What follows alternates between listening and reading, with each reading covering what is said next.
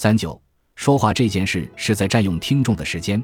我们每天都会听很多人说话，但是有的讲者令人感到不安，有些则令人感到安心。那么，区分不安和安心的关键是什么？那就是自信。